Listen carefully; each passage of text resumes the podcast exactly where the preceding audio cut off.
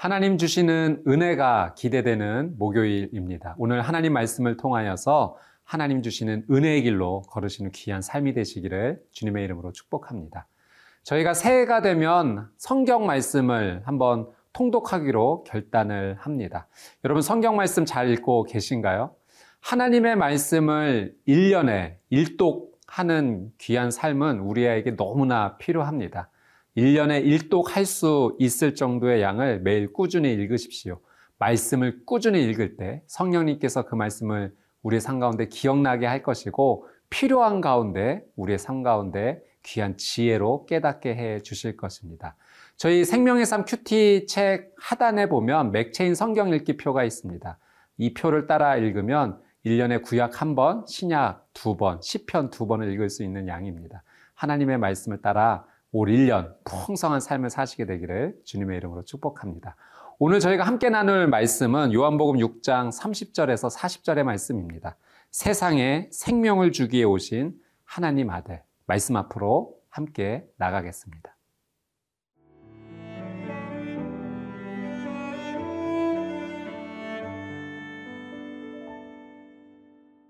요한복음 6장 30절에서 40절 말씀입니다.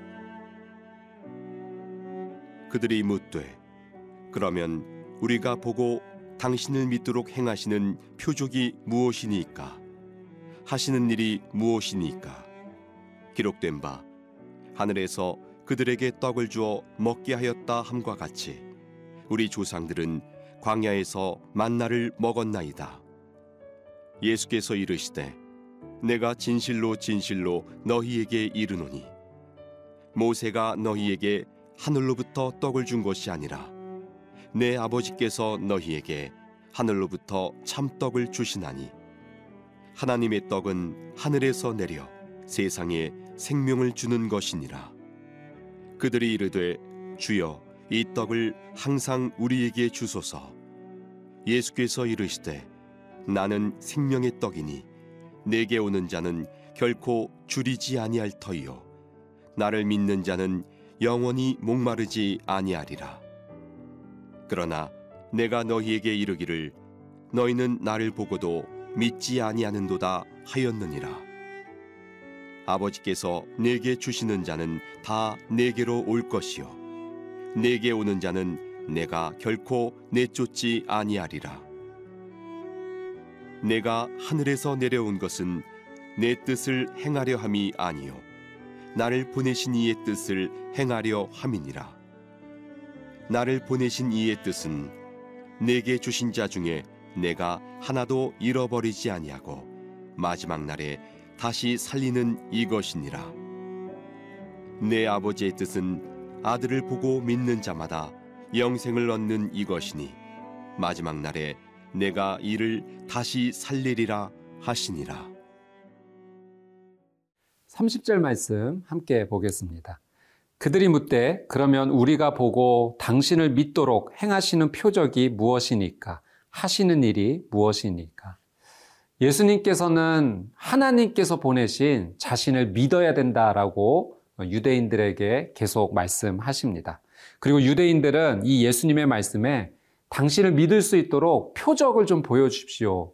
기적을 계속해서 요청하게 됩니다. 기적을 요청한다. 내가 볼 수 있어야지만 믿을 수 있다라고 하는 것은 그 마음이 완고한 것입니다. 예수님께서 도마에게 이렇게 말씀하신 적이 있죠. 너는 나를 본고로 믿느냐? 보지 못하고 믿는 자들이 복되도다. 예수님께서는 우리의 삶이 눈에 보이는 것을 따라 살아가는 삶이 아니라 하나님의 약속을 따라 살기를 원하십니다. 말씀을 따라 살기를 원하시죠. 그것이 바로 믿음의 삶입니다. 자, 31절 말씀입니다. 기록된 바 하늘에서 그들에게 떡을 주어 먹게 하였다 함과 같이 우리 조상들은 광야에서 만나를 먹었나이다. 유대인들은 이것을 믿었습니다. 아, 예전에 광야에서 모세를 통하여서 만나를 먹었던 것 같이 다시 메시아가 오실 때 그분을 통해서 하늘에서 내리는 만나를 먹을 것이다 라고 유대인들은 굳게 믿었던 거죠. 그래서 예수님에게 당신이 메시아라면 하늘에서 내리는 떡을 달라라고 지금 요청하고 있는 것입니다. 만나는 하나님께서 주신 특별한 하늘에서 내린 음식이었습니다. 그러나 그 음식을 먹은 자들이 영원한 생명을 얻지는 못했습니다. 예수님께서는 하늘에서 내려온 선물, 하늘에서 내려온 떡이 자신임을 유대인들에게 말씀하시면서 나를 통해서만 생명을 얻을 수 있다라는 것을 말씀하고 계시죠. 눈에 보이는 것만 신뢰하고자 하는 것이 아니라 눈에 보이지 않지만 그것을 신뢰하며 나가는 것, 하나님을 향한 올바른 믿음의 방향입니다. 32절 말씀입니다. 예수께서 이르시되 내가 진실로 진실로 너희에게 이르노니 모세가 너희에게 하늘로부터 떡을 준 것이 아니라 내 아버지께서 너희에게 하늘로부터 참떡을 주시나니. 예수님께서는 이 떡이 모세가 준 것이 아니라 하나님께서 주신 것이다. 그리고 나도 하나님께서 보내셨다라는 것을 하늘로부터 참떡을 주셨다라는 표현으로 말씀하고 계시죠. 여러분 모세 시대에 유다 백성들이 모세에게 참 많은 기적을 요청했습니다. 그래서 많은 기적들이 일어났죠. 반석에서 물이 터져 나오기도 했고 또 구름 기둥, 불 기둥의 역사, 또 홍해가 갈라지는 일들. 근데 여러분 그런 기적들을 보면서도 유다 백성들은 어떻게 했나요? 어, 끝내 불평했고 원망했고 하나님을 믿지 못했습니다. 그래서 그들은 하나님을 신뢰하지 못했기 때문에 하늘에서 내려온 만나를 먹고도 광야에서 모두 죽게 되었죠. 가나안 땅에 들어가지 못했습니다. 모세도 결국 강조한 것은 기적이 아니라 하나님의 말씀이었어요. 그래서 신명기 말씀을 보면 이 하나님의 말씀을 신뢰하고 순종하여 따라가야 된다라는 것을 계속 강조했습니다.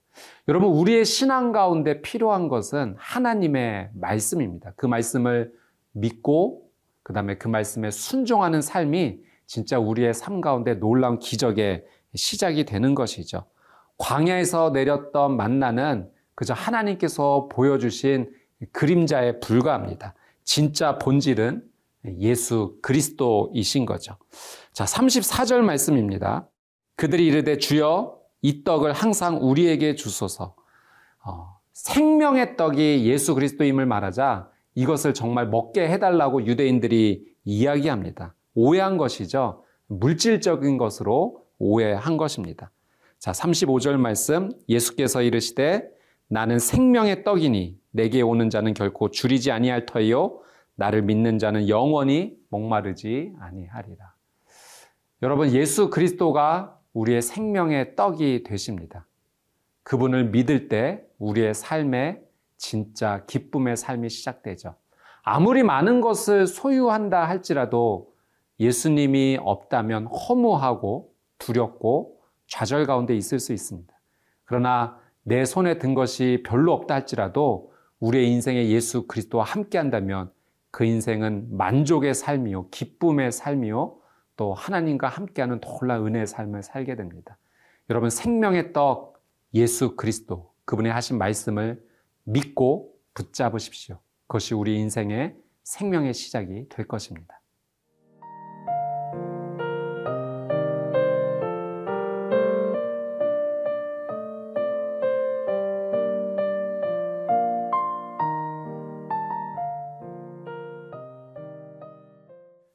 36절 말씀 함께 보겠습니다. 그러나 내가 너희에게 이르기를 너희는 나를 보고도 믿지 아니하는도다 하였느니라. 지금 예수님을 코앞에서 눈앞에서 보고 있는데도 유대인들은 예수님을 믿지 못했습니다. 그들이 영적으로 얼마나 불감증에 있는지를 볼 수 있는 거죠. 여러분, 우리의 믿음은 어떨까요? 우리가 혹시 이 영적 불감증, 믿음 불감증에 혹시 걸려 있지는 않는지 어, 오늘 이 유대인들의 모습을 보면서 우리의 모습을 한번 점검해 보고자 합니다.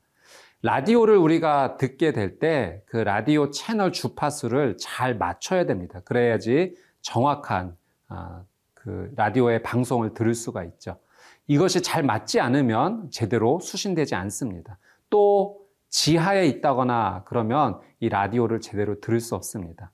라디오 채널을 방해하는 그 모든 요소를 제거하고 또 채널을 잘 맞추고자 할 때 정확하게 그 방송을 들을 수 있는 것처럼 여러분 우리의 믿음의 채널 어, 하나님을 향한 이 채널이 내가 지금 방해받고 있지는 않는지, 그리고 정확한 채널에 맞춰져 있는지를 점검해야 합니다. 하나님의 말씀을 온전히 우리가 듣고 배우고 볼 수 있어야지 하나님의 귀한 뜻을 따라갈 수 있습니다. 오늘 이 하루의 상 가운데 나의 영성과 믿음을 방해하는 그것이 있다면 그것을 오늘 제거하는 귀한 하루가 되시기를 주님의 이름으로 축복합니다. 38절 말씀입니다. 내가 하늘에서 내려온 것은 내 뜻을 행하려 함이 아니요 나를 보내신 이의 뜻을 행하려 함이니라. 예수님의 최고의 관심은 어디에 있었는가? 하나님의 뜻에 있었어요. 내가 하나님의 뜻대로 살겠다라고 하는 것이 예수님의 최고의 관심이었죠. 예수님께서 그렇게 결단하신 것은 하나님을 두려워해서가 아니라 정말로 사랑했기 때문에 그렇습니다. 여러분, 어떤 대상을 정말 사랑하면 그 마음이 어떠한지 궁금하게 됩니다. 그래서 자주 대화를 하게 되죠. 대화를 나누는 가운데 상대방의 뜻이 어디 있는지를 발견하게 됩니다. 예수님은 하나님을 정말로 사랑하셨기 때문에 하나님과 자주 대화를 나누셨고 하나님의 뜻을 분명히 아셨습니다. 그래서 예수님의 관심은 하나님의 뜻대로 살고자 노력하셨던 거죠.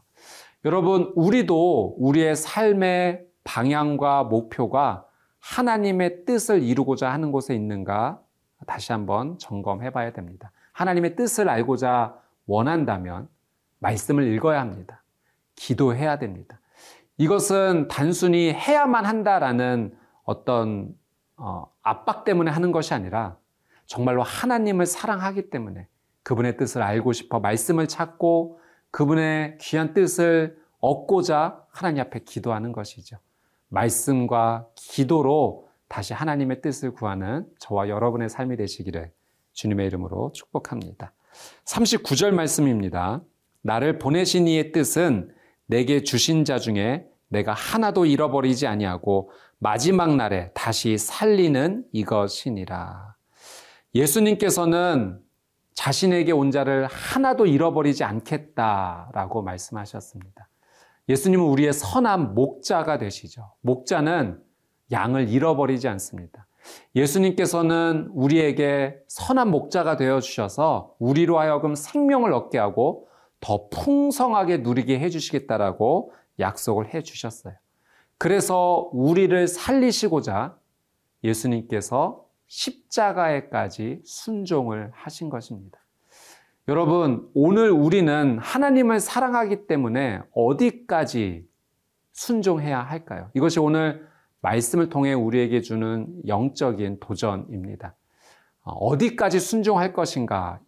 이것보다는 내가 하나님께 어디까지 사랑할 것인가? 질문하면서 예수님께서 주신 사랑에 감사하며 그 사랑에 사랑으로 보답하는 복된 이 하루가 되시기를 주님의 이름으로 축복합니다.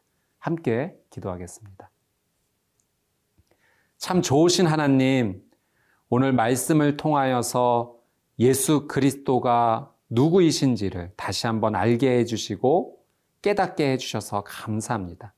생명의 떡 되신 예수 그리스도를 함께하기 원합니다.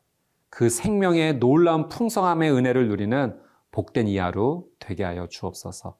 감사드리며 예수님의 이름으로 기도드리옵나이다. 아멘.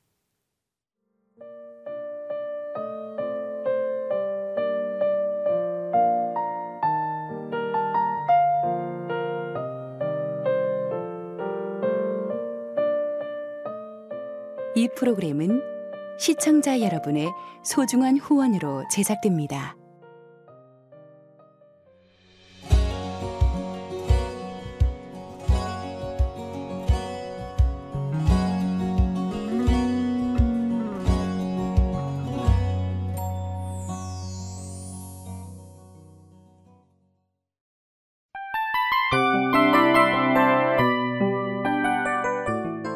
이 프로그램은 청취자 여러분의 소중한 후원으로 제작됩니다.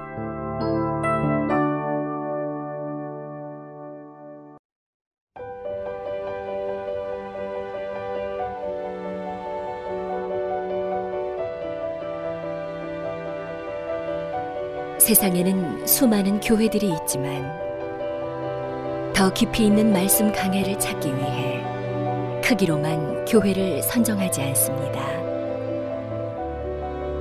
보다 좋은 영적 콘텐츠를 더 많이 나누기 위해 방송비를 받지 않습니다.